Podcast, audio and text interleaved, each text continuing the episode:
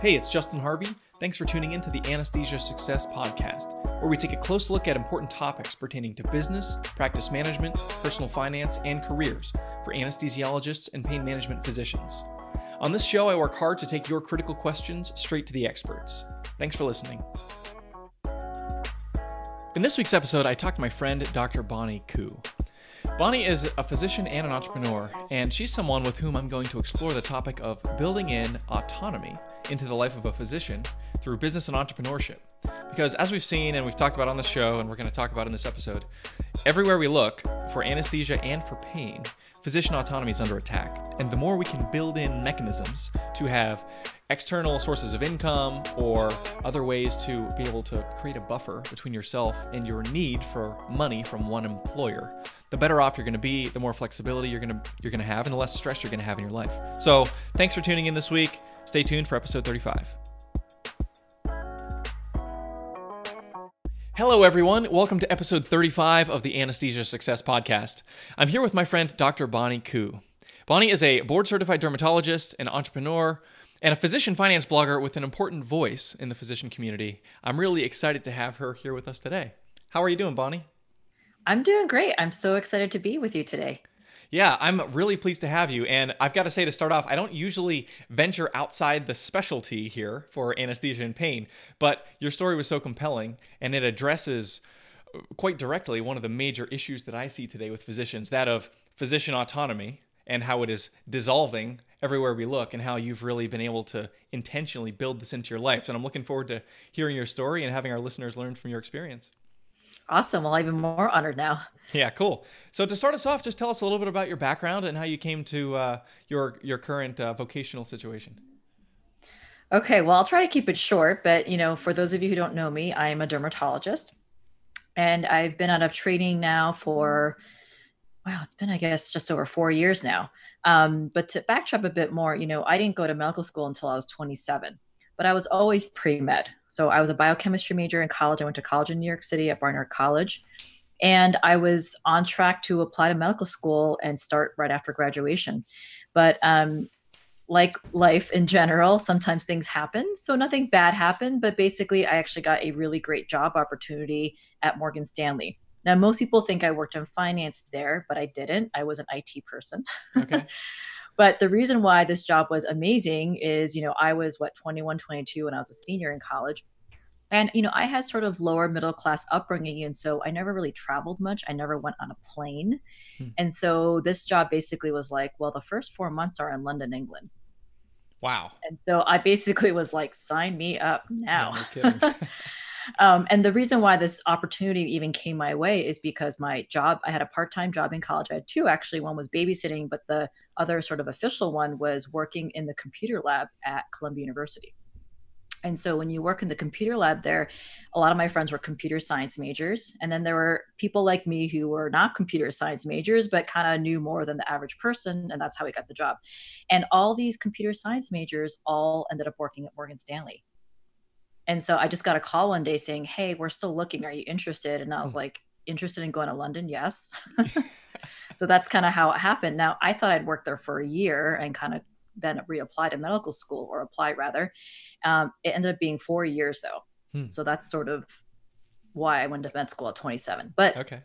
I guess the good news is I still wanted to go to medical school despite making six figures at Morgan Stanley. Okay, yeah. And that was probably just enough time to like forget all your undergrad bio classes. So I'm guessing there was some time to brush up on the MCAT in there. Um, yeah, so I had to take the MCAT. So I never took it in college. I actually was in a Kaplan MCAT uh, review course, okay. and uh, my mom was quite upset because she paid for that course. And um, I don't remember the cost, but these things aren't cheap, right? Sure. So she was not happy about that. Got it. But then you made it into med school and everything worked out, and uh, and you matched into derm. So what was that? What was that journey like for you? Oh, so that was another journey. so as many of you know, you know, becoming a dermatologist, getting into derm residency is not easy. And so I did not get in the first time I applied. So I didn't get in until the third time I applied. So I guess there's a little story there. So clearly I kept applying until I got in. Mm-hmm. I guess is the the the long the short story of it. Um, like many people trying to get into derm residency, I ended up doing a year of research. Uh, okay. Actually, two years of research, one at UCSF and that one at UC Irvine, and that's where I ended up matching. Okay, awesome. And then, um, how did you find residency to be? Uh, I, you mean like was it easy or hard? Yeah, I, I mean, mean coming from a background of being in IT, which is like totally different, and then doing med school, you're you're seeing a lot of different sort of swaths of life, I guess. And as you're stepping into a clinical environment now and, and being a, a practicing physician, how did how did that uh, open up new possibilities or new challenges for you? Yeah, that's you know that's a great question. I don't get that question a lot. You know, I think because I had a job before medical school, and obviously, you know, I don't know any other way, but I didn't find it that difficult in terms of interacting with people so, you know, I think you know, if, you, if I think of a traditional student who just goes straight from college to med school to residency to practicing, that's kind of all they knew. Um, versus, you know, I had a job where I had to interact with people, um, you know, in a professional environment for many, I guess, four years in a professional environment. And I worked with very intelligent people. These were people who were sort of known for their specialty within IT. And so yeah. Morgan Stanley tended to attract some of the IT stars, so to speak. Mm. And, you know, I'm proud to say that I'm still friends with a lot of them and mm. they've all moved on to some amazing careers. You know, one is, um, has a very high position at, I think it's Google. Um, mm. So they've all sort of moved on to really great things. But yeah, I think having that experience interacting with other people really served me well. Yeah, awesome. And then um, talk a little bit about you know during this time the the the financial timeline for a phys- physician in general is very unique because for most people who go straight through, you maybe go into debt for undergrad. You try to avoid it if you can, but then you almost certainly go into debt for med school unless you know you have some family money or something like that. And then you come out and you're in residency, making hardly anything, trying to scrape by, and then you become an attending, and then everything changes. There's a lot of complexity, a lot of moving parts. But for somebody like you, you know, taking a less conventional path and also working at a financial firm, would you say that that sort of uh, prepared you for some of the financial hurdles that you're going to face, or how was your journey in that regard? Well, I think uh, logically it would help me, but it didn't. yeah. I mean, being in well, IT, maybe you didn't have a lot of exposure to the finance side of things. Oh, I, I, had no exposure, and I and and like you know, looking back, like I had no interest in it too. Mm-hmm. So I basically, you know, threw away four years of opportunities where I could have learned something, but I didn't and you know instead i was focused um, enjoying new york city you know as a in my 20s which i don't regret by the way but yeah. you know at the end of the day i could have learned a lot about the stock market but i didn't so yeah i kind of was i think just you know like other people and other physicians you know no one taught me i didn't grow up in a family where we talked about money or they taught me about money except for maybe I think my mom was always into saving. So she would say, you should save. My dad was a spender. So I kind of took after my dad. That's just how it was. Um, I had a sizable 401k at Morgan Stanley, and the story I like to tell is that I actually cashed it out before medical school. Wow. Okay. Did you, you did that to pay for medical school, or just to finance living? Yep, you Both. got it. Okay. Uh, no, to finance living. Okay. Medical school, I got loans like most people. Okay, got it. Okay, and so you know, right now you're obviously you have a well this isn't obvious but one of the current pursuits that you have and we're going to get to how this came about is being a physician finance blogger and having a, a pretty important voice in the, the chorus of physicians who are doing that. So clearly things evolved as you became an attending and then kind of kept on walking through your professional career and you your views on finances matured somewhat it sounds like. Talk a little bit about that journey and how that unfolded. Yeah so like i said before i was pretty ignorant and I was ignorant through most of my training. And, you know, I had, I loved the people I did residency with. They're all amazing. And just, we just all, most of us got along. And so there were two guys who were friends of mine and they would frequently talk about money. And I didn't, I didn't really pay attention, but I knew enough that they talked, they were talking about their investments. And of course, my first thought I remember was thinking like, how do these people have money to invest? Like I remember thinking that, I never said that. And they would talk about from time to time, they would talk about their stuff. And I just mm-hmm. ignored it because I didn't understand it. And then one day, and it was my last year of residency, and it was um, in the fall. And uh, I remember it was like 2014, it must have been 2014. And I think I just said, How do you guys know this stuff? Like, where mm. did you learn this? Like, what what's the deal? Yeah. and I don't remember what prompted me to even ask that. Maybe I just was tired of listening and not understanding. And they just kind of turned to me and they're like, and they started telling me. And they mm. said, and then they also told me to buy the White Coat Investor book, his mm-hmm. first book. Now he's got two books. And for whatever reason, I did what they told me to do. I okay. ordered it on Amazon. I'm pretty sure at Amazon Prime, then I think it's free for residents or students. And I got it like two days later and I actually read it in a day. It's a pretty quick read. Yeah. And I'm a really fast reader. Um, and I read it and I think I kind of was like, whoa. yeah. It's like this whole other world of knowledge that I never knew. I mean, like I I knew existed, but like pretended not to know. It's it's yeah. just interesting how we all know that money is important, but very few of us are curious to learn about it. Yeah. And so there's probably some people in this audience who have like heard about White Coat Investor and thought, oh, you know what, that's something I should probably look into. But for people who aren't familiar, why don't you explain a little bit about uh, what that is? Yeah, so the White Coat Investor is, you know, a brand, and it was started by Dr. James Dahle, who's an emergency medicine physician, and he's a physician who writes about personal finance. His blog started in 2011. I don't think he was the first, but he was kind of the first to gain traction, and he wrote a book. And so he's, you know, his mission really is to educate physicians on money so they don't make stupid mistakes, basically. Right. And so, uh, he kind of was a starting point. I mean, his book really started sort of my trajectory. So I'm one of those people that once I get into something, a topic, like I just inhale everything around it. So I basically inhaled his whole blog. I think I actually read almost every blog post at the time. So I haven't really kept up since. And I just started digging around like, where else can I learn from? I discovered the Bogleheads. I mean, I just, you know, Google, we live in a world, a world now where you can find everything on Google. And yeah, so that's right. I just found all these resources, soaked it all up. There's so much free information out there. Mm-hmm. Ordered books, etc. And I also participated on online forums. So not Facebook, but like online forums like the Bogleheads and the White Coat Investor. He started a forum, and so I would ask questions, and so I just started learning. And during this time, you're transitioning from residency into attending hood someplace. Yep, you got okay. it. And so, talk a little bit about how you began to take this knowledge and even the questions you're starting to ask and say like wow how does this apply to my situation? Did did things change quickly? Or you know did it take a while for things to kind of trickle all the way down to your actual checking account? Or how did that evolve? Well so i think um it's so funny. When i really think about what my life would be like now or even that first year of attending hood if i didn't know this stuff like i kind of shudder because it, it totally could have gone a different way. Mm-hmm. but because i was armed with this knowledge and because i was so curious and interested in it you know, it was really um, so my first job was at a large hospital. And so, as you know, large hospitals tend to have, you know, really robust retirement offerings for their employees. So I was able to evaluate the benefits package, um, you know, critically. And it wasn't the thing that was going to keep me from taking a job because I don't personally think you should not take a job because they don't offer a good retirement plan. You take the job because it's a good job.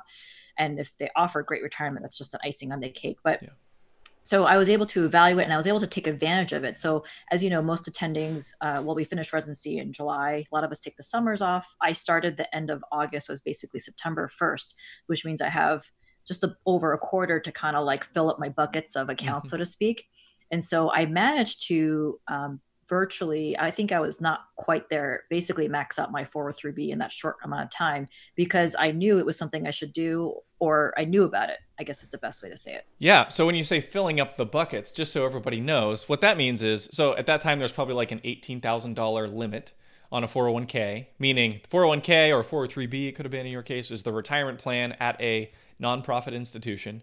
So yep. the threshold of $18,000 is something that most people would take an entire year to do $1,500 a month, uh, right. like clockwork, automated out of your paycheck in order to get the full tax advantage of making those pre-tax contributions, which in that year will reduce your taxable income, which for physicians is awesome because you're in a very high tax bracket because you make a ton of money. So what you're saying you did was you took that very short time of it sounds like three, four months maybe of mm-hmm. being an attending, and were able to do, I guess like four or five thousand dollars a month almost. Is it, that's what happened? Yeah, I don't think I did the full amount, but it was very close. And okay. you know, I was living in New York City, which, as you know, is a very high, not just state tax, but city tax. That's and right. so it just like was a no brainer for me to do that. Cause like I'm either going to pay the government or I'm going to pay myself. Yeah, that's right. So that's kind of how I saw it. yeah. And then, you know, from there, it sounds like that's a that was a significant shift for you from the way that you had handled your. You went from spending down your 401k to live it up in New York to quickly ratcheting up your savings as an attending. So that sounds like a real fundamental shift.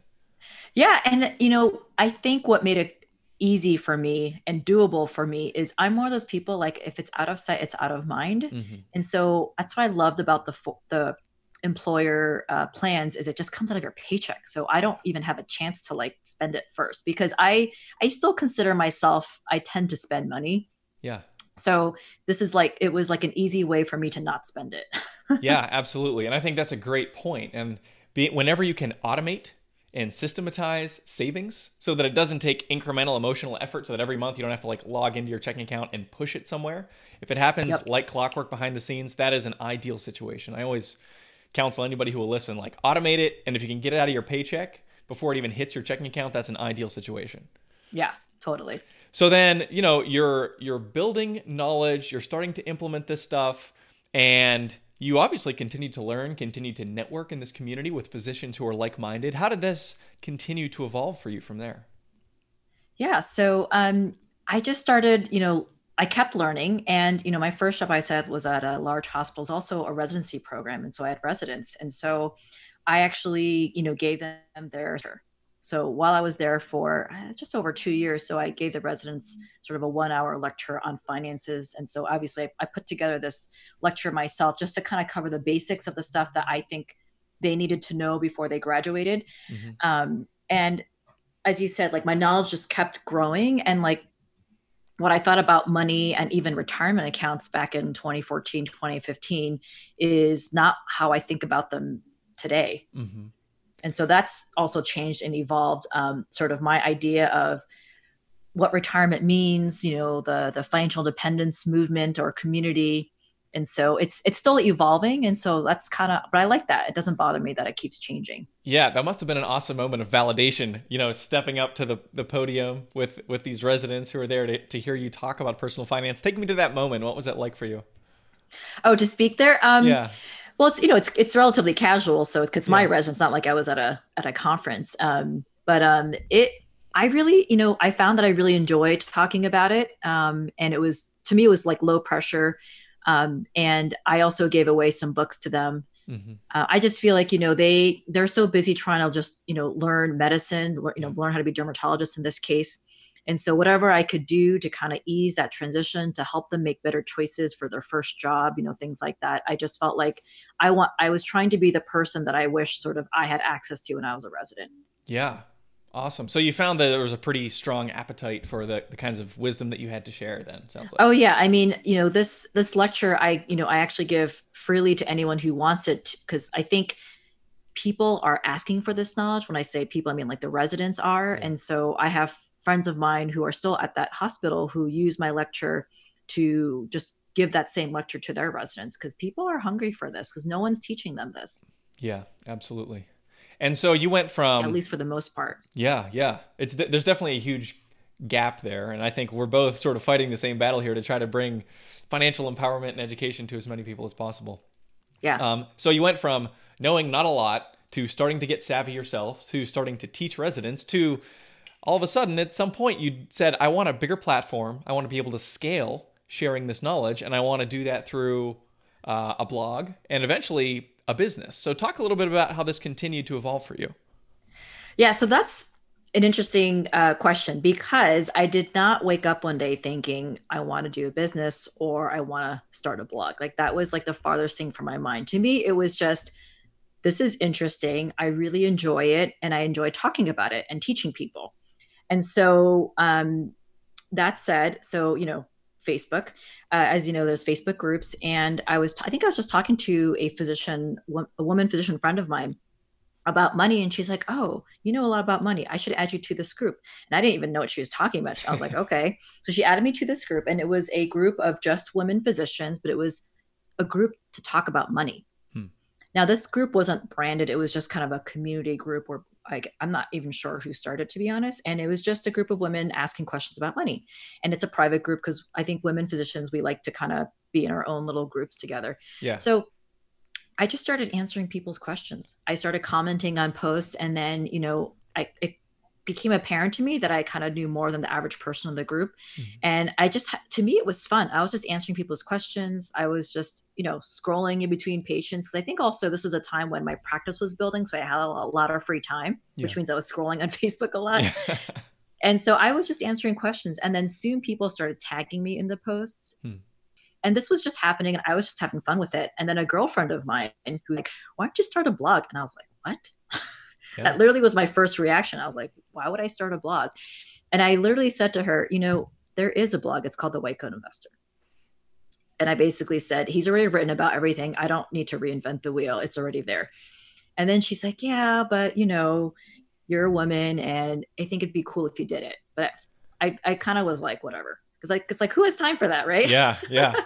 and it's not something I was interested in doing, but eventually I'm not even sure what made me change my mind, but I think it had something to do with, um, you know, the same types of questions tend to come up in these groups. Mm-hmm. And as you know, the way Facebook groups are, they just, it's just keeps, uh, new posts keep happening all the time because people don't necessarily, it's not a forum where you can kind of search things easily. Yeah.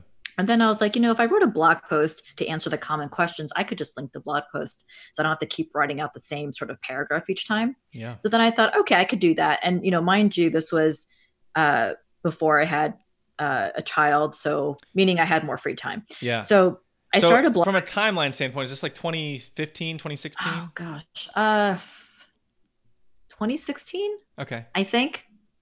I get it mixed up. Jack was born in 2017, so it okay. probably was 2016. Okay. So I start the blog, you know, it takes a few hundred bucks and I started and it was like I wish I had I'm sure I have a picture somewhere, but it was like pretty awful looking and I didn't really care. I was just trying to like just get the stuff on there, you know what I yep, mean? Yep. Um so that's kind of how it started. And then you know, it was it was to me it was just like a fun little hobby. I wasn't thinking this is going to be a business, you know, I in my mind, I'm a dermatologist. That's what I do for money and this is just something I do for fun on the side. And it kind of, you know, was a way to meet people. And I've always been someone who is pretty social. Um, yeah. I was, I, I often was the social planner, uh, whatever that position was in med school, as a social chair in med nice. school, that yeah. sort of stuff. Awesome. And then, uh, so you're starting a blog. Things are starting to get traction. It sounds like, especially with the female physicians, your your message, your voice, your insights are really starting to resonate in a way that perhaps surprised you a little bit. Um, yeah, it was. I mean, it's so funny. Like it's like I said, I didn't wake up thinking I'd start a business one day, but yeah, with starting the blog, I started meeting other people, other I guess like-minded people, other physicians interested in money, and I just saw that there's this huge need. And like that same friend who told me to start the blog, she actually was the same person who said you should make this a real thing. And I'm like, and again, I was like, what? Yeah. um, because you know I am a dermatologist and I'm not a specialty that usually is lacking in money. And so in my mind, like I didn't really see the need to have an extra source of income. But this right. is back then. Now I kind of agree that you should have multiple sources of income. Yeah. And so um, it it took some time to get there though, you know, because like I said, I really did treat my blog for a hobby. Only until recently did I not. When yeah. I say recently, only the past year. Yeah. So, talk a little bit about how the the blog um, mapped onto your clinical experience and how that was unfolding for you. Yeah, so you know, a, a, bunch of stuff happened, and I, I'm one of those people that really feels like things happen for a reason. When I say a reason, like there's some lesson to learn, or it's like giving you like a push to go in one direction. And so, you know, we ended up moving. So Matt and I, so you know, I met my Matt, who's my fiance, and we had a son um, in late 2017 and then we moved also that same year to philadelphia and that's how you and i met justin yep. right? So um, we moved and so i moved into a prior practice job. He also had a new job obviously in philadelphia and i kind of was like this is it you know? We found these great jobs. I was going to make more in private practice. He had a job with great benefits and was paying well and we also moved to a lower cost of living. So in my mind like i had done it right you know like i was following all the advice that i was giving to other women and now life was going to be you know unicorns and rainbows yeah. basically that's what so private clearly, practice is right yeah so clearly that didn't happen so a number of things happened so you know i wasn't making as much as i thought i would uh, Matt's job was, um, I don't want to say toxic, but for lack of a better word, just like, you know, he was working many hours. It just wasn't working for us. And it kind of, things came to a head. He lost his job my job like was paying less than what I was making in academics. And I kind of was like, whoa, whoa, whoa. This is not supposed to be happening. This was mm-hmm. supposed to be a great decision. And you know, I took some time. I'm like, what what's going on? Like, should I be doing something else? And I actually felt really I was actually angry for a period of time about all this, angry at like myself that because I thought I'd made the wrong decision for the family by moving us, all this other stuff. And so that's actually where I decided, well, you know, it's up to me. Like, you know, I'm responsible for my life. Nobody else is, not my employer, not Matt or even his job. And I kind of was at this crossroads. I either had to start my own practice. Basically, I was like, I need to do something. Yeah. So I was either going to start my own practice as a dermatologist or I was going to start a business. And I chose the business clearly. And yeah. part of and part of the reason was um, I like the fact that it didn't have to be tied to a physical location mm-hmm. because I think um, my past is let's just say I've moved a lot. yeah. And so I think I'm allergic to making a commitment to a physical location. Yeah.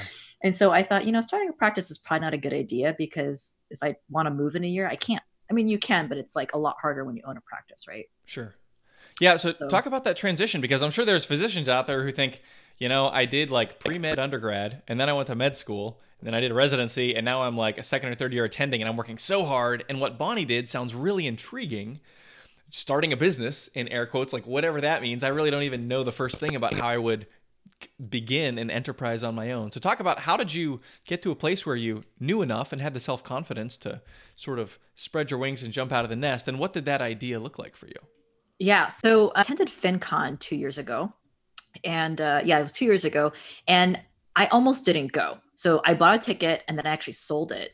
Okay. And then Carrie Reynolds, who you know, a, friend of mine, and she has got that great podcast. That we gotta go. I'm like, okay. So I bought another ticket and I went, but like I literally almost didn't go. And when I went to that um, conference, that's when I actually met a lot of the physician finance bloggers in real life. Like I'd met some of them before at the first White Coat Investor year, but this is the first time where I was with a bunch of them and we kind of all hung out together the whole week. Mm-hmm. And one of them was Dr. Peter Kim, who's passive income MD. And I remember he told me, I was just t- telling him because I kind of wasn't sure what to do. I go big or go home. Yeah. And he said that, and I was like, I don't know which way to go though. And I remember leaving the conference still kind of confused. And around the same time, actually, a few months earlier, I a life slash business coach. And so I think between Peter Kim, working with my coach, who I still work with, she helped me sort of make that decision. So, you know, my coach doesn't tell me what to do, but she sort of just asked the decision on my own. And so I just was like, well, why not? Yeah. You know, why not try this? Like, and if I'm going to try it, let's like go all in. Let's not just do this like you know half baked sort of thing. And so i just one day and i haven't uh, looked back although you know when the when the going gets tough believe me the part of me is like i could just go back to being a full-time. Yeah so i have also and for people who don't know fincon we've talked about that a few times on this podcast. That's the uh, the the uh, conference for financial content producers. So it's like a big nerd fest of a bunch of like you know, YouTube stars and bloggers, and I go there to network with some people like you and other financial planners. And there's some there's a cohort of physician financial uh, experts like yourself that, that go there as well. And it's a really cool meeting of the minds, a really unique community. And I uh, I also had the chance to meet uh, Dr. Peter Kim. Shout out to the anesthesiology community.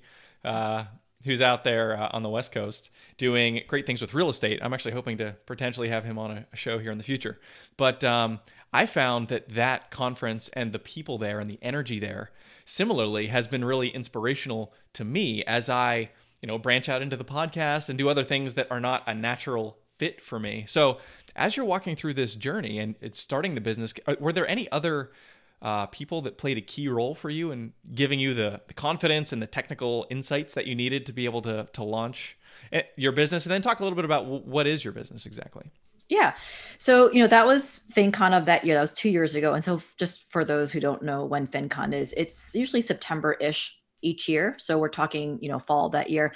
And so, you know, the year finished. And so, we're talking, I just decided, like, you know, if I'm going to do this business thing, I don't know anything about business. And I was not someone who ever thought I'd ever be an entrepreneur. In fact, I thought that was like for the really smart people and creative people. And I'm not, I'm just someone who takes orders. that's kind of how I saw myself growing up. Like, the doctor really says, I can't do that. It's for the smart people. Because I'm someone who's really good at taking, you know, uh, uh, let's say, following instructions. yeah. Okay.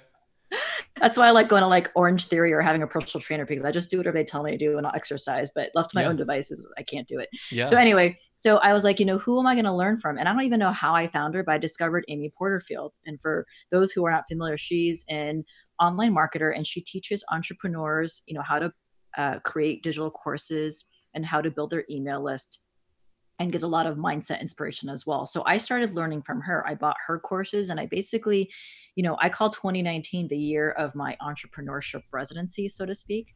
I nice. kind of dove into all these courses and conferences on how to be an entrepreneur, um, the mindset piece, the and then obviously the strategy as well. That's awesome. what I did this year.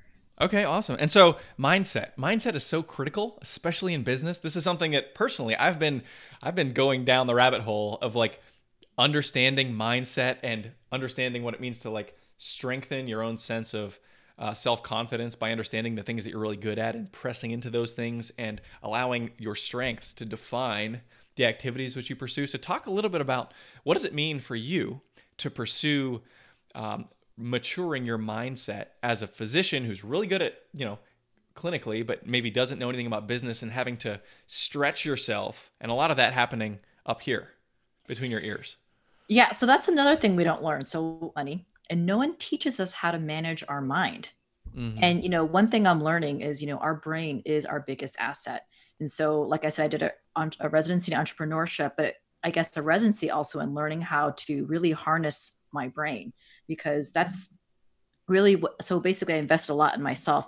So working with my coach, her name is Sunny, that has been crucial to really sort of learning how to manage my mind. And when I when I say manage my mind, I mean just sort of like learning how to be a third party observer of what I'm thinking mm-hmm. and sort of questioning, you know, questioning the thinking that I've been having. So it's so easy to say, oh, business is hard and you know it's never going to work. And it's so easy for me especially as a dermatologist say well why bother? Like why even do this? Like don't do this. It's just just go back to being a doctor. And there's obviously being a doctor is a great profession so nothing you know against that. But it was you know i think i also just wanted to push myself and see what i was capable of. And you know the more i learn about myself the more I see that this and so going back to sort of what I do is, you know, I feel like my job, besides, you know, treating patients in terms of skin conditions, you know, my job is to really teach other women physicians, and I focus on women, but you know, it's applicable to men as well. Mm-hmm. Teach women physicians how to use money as a tool versus, you know, money using them. So I think a lot of us feel like we don't have a choice around money. Like you know if only we had more money then we could do the things that we want and so really um, teaching them that money is a tool that they can actually um, have under their control versus the other way around yeah and so I so talk like- a little bit about your business model because you know people are listening saying, okay, she had a blog and now we're talking about a business and apparently she's making money from it. How did when did that transition happen and how do I, you know, think about potentially either replicating that or doing my own type of thing like that? Yes, so, one thing I've learned in is that money comes from value. And so I don't think you and I have ever talked about that, Justin, have we? Um, I don't know, but it sounds like a topic near and dear to my heart. yeah. So one thing I learned with all this stuff I've been learning, and I can't even remember like where where that phrase came from, but one thing I learned is money comes from value. And so when I think when I think about how my business has evolved, even when I didn't think it was a business. So remember I told you that I was just you know having fun you know answering people's questions like i was giving value at that yeah. time and so what i learned was um, money comes from value and whether i want to you know actually like you know harness that or not and so what i realized was you know I feel like my job is to educate. And then in terms of like what actually makes me money, so there's multiple ways that I make money. So one is through sponsors, one is through affiliates. So for those who don't know what that means, that means I partner with certain companies and certain individuals and I promote their stuff. And if someone buys it through me, then I get a, a little commission from it. I also have my own products now. So this is the first year I offered my own products, and so that the flagship product is an online course. Um, right now, it's called Money for Women Physicians, but I think I'll be changing the name soon. And that's a an online course that's given that's given live. So actual classes are live. It's pre-recorded, but there are live components, and the course is only offered a few times a year. So it's not something you can buy now if you wanted to. At least at the time of this recording, you can't buy it now.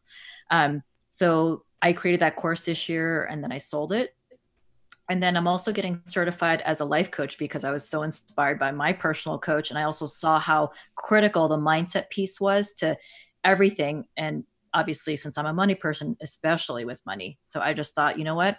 I will become a better you know educator i'll become a better teacher if i learn how to be a coach as well and so i'm currently getting certified awesome I, so i really there's a few things i want to unpack here i think this is yeah, really yeah. interesting um, so you said you know money for women physicians i'm curious how have you approached uh, you know f- uh, finances for female physicians in a way that you think might be like somebody might say how is it different if you're a woman versus if you're a man what types of things have you found as you've developed this content and had all these conversations where your voice, your approach, your techniques, whatever, has been a little bit different than maybe what we might see on some of those other uh, physician finance blogs that are, are yeah. run by men? so my material isn't like unique to women physicians. Um, it's unique to, I guess, higher earning women um, who may or may not be in partnerships or have children. So you don't have to be, you know, a mom to take my course. I the reason why it's only for women physicians is because, like I said, my course is sort of given in a live format. Part of that live thing is a private community. And so at this time, the private community is only open to women physicians. And the reason why I chose that, and that might it possibly can change in the future, is um, you know, women physicians feel they're able to be sort of more authentic and vulnerable when they're only around other women physicians. It's you know, it's not an elitist thing, it's just like a privacy thing. Mm-hmm. Um, we also, I think physicians also just feel like we get each other. Um, so that's the reason why it's specific to women physicians. But the material itself isn't like super specific. I think I talk about topics that some of the other you know bloggers don't address. You know, for example, I the pre, you know, prenuptial agreements are in the asset protection section. Yeah, yeah. for example, and I talk about it. Um, and I, you know, really, obviously, I think it's a requirement for all people to get. But so I talk about topics that maybe some other, you know, bloggers aren't talking about as much. Yeah, totally. So to go back to one of the reasons where that I'm so excited to be having this conversation with you, Bonnie, is physician autonomy is, as I mentioned before, kind of under attack. And I think in all the different specialties, there's unique flavors of what that looks like. And in anesthesiology, it looks like consolidation and big groups buying out little groups and either big private or like public companies snapping up groups of physicians that have very intentionally created a business and a lifestyle for themselves and for the hospitals or other sites of service whom they serve. They've cultivated that, they've worked hard at it for a long time. And then when there's a regime change in an acquisition or in a merger or whatever, there there's cultural issues that uh, are manifest, i.e., um, you you don't have the kind of power and control in that seat at the table with the hospital whom you're serving. Now you're kind of answering back to corporate, and those dynamics can change. And there's this loss of autonomy. Or in the context of you know pain physicians, some of those similar dynamics exist with consolidation. Uh, if you only work for one practice, you have one income stream, you're sort of beholden to your employer. And if your job evolves over time in ways that you don't like, you're going to lose that power of self determination if you don't have other income streams if you're financially independent or if you have multiple income streams, then you can say, you know what, I don't want to do this, so take a hike or I'm going to go do my own thing. Uh, so, talk a little bit about for you how you're expanding into business and expanding into these other ventures of starting a course. And I know we've talked about you're talking to Dr. Kim, so maybe real estate could be a part of this.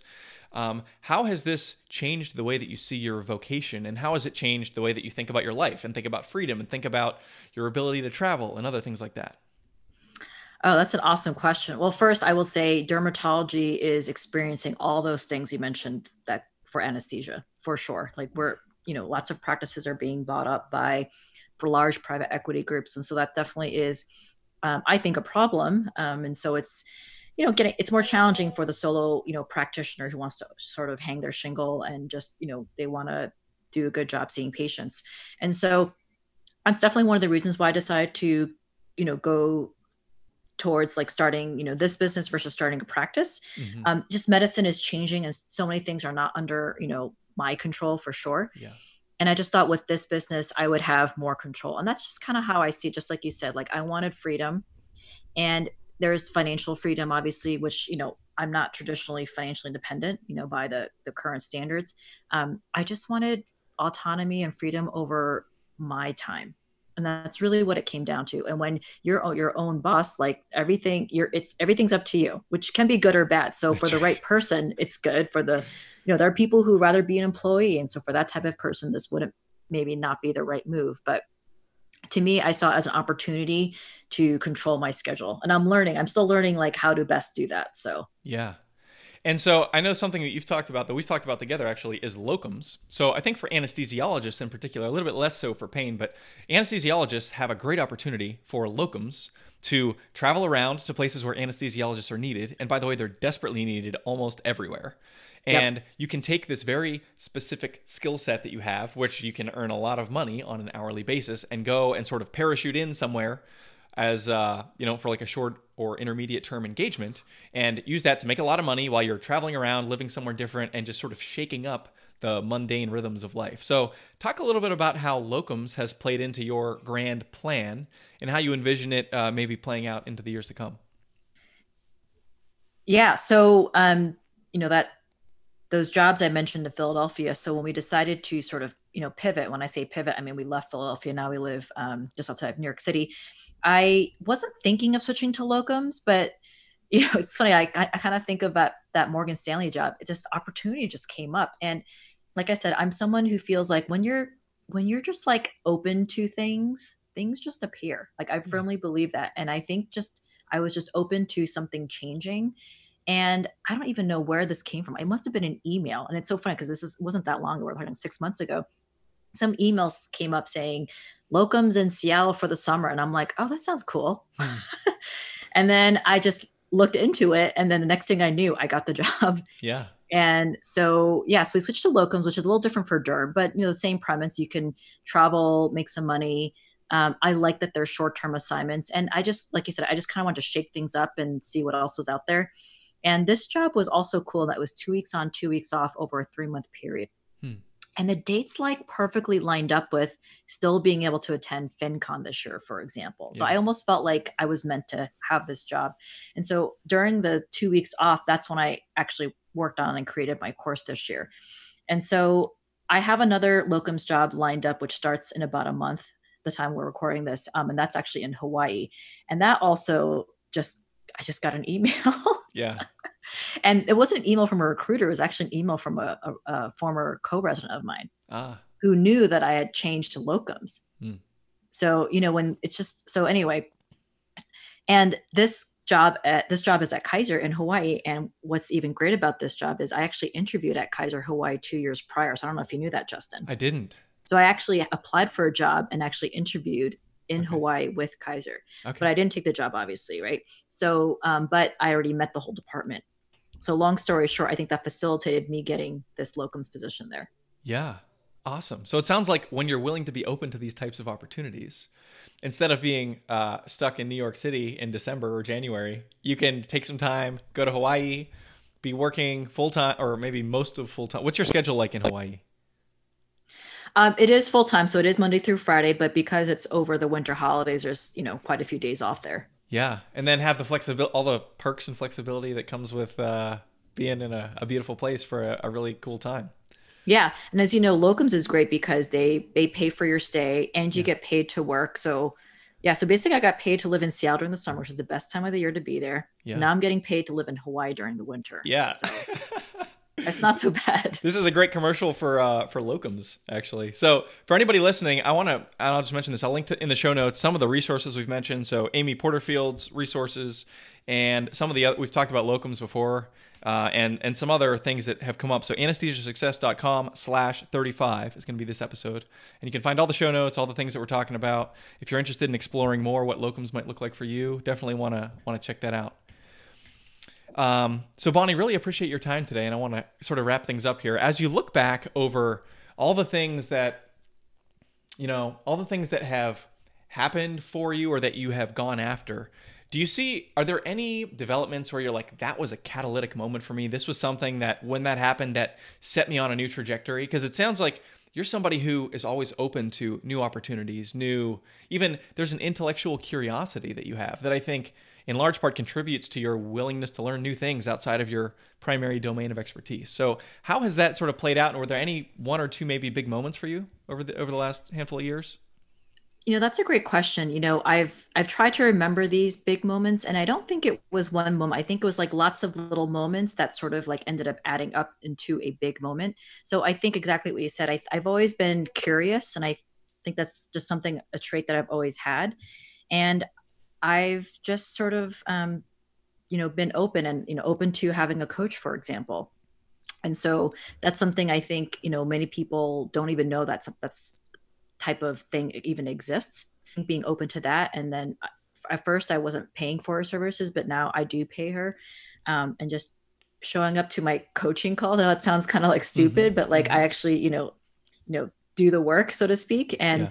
I'm also willing to get uncomfortable. And when I say uncomfortable, I mean there were definitely days or even periods of weeks where it was really uncomfortable, where it would have been so easy to quit and just go back to um, doing something else that was quote unquote easier. Yeah. And so I think will, you know, the willingness to be uncomfortable, but also sort of knowing that something better is on the other side of that. And so that's what's kept me going.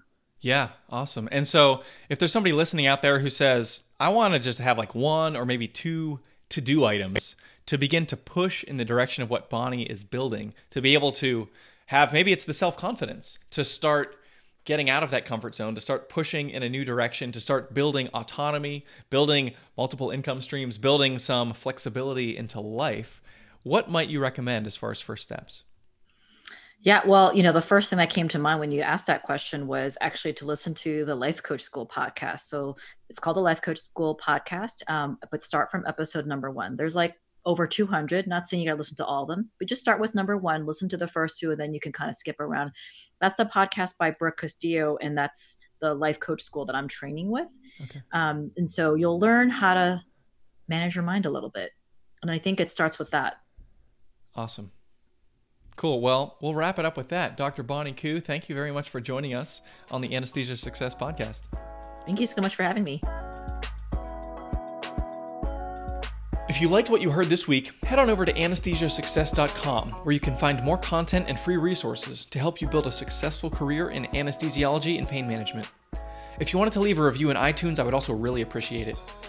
Thanks for using some of your valuable time to join me today on the Anesthesia Success Podcast.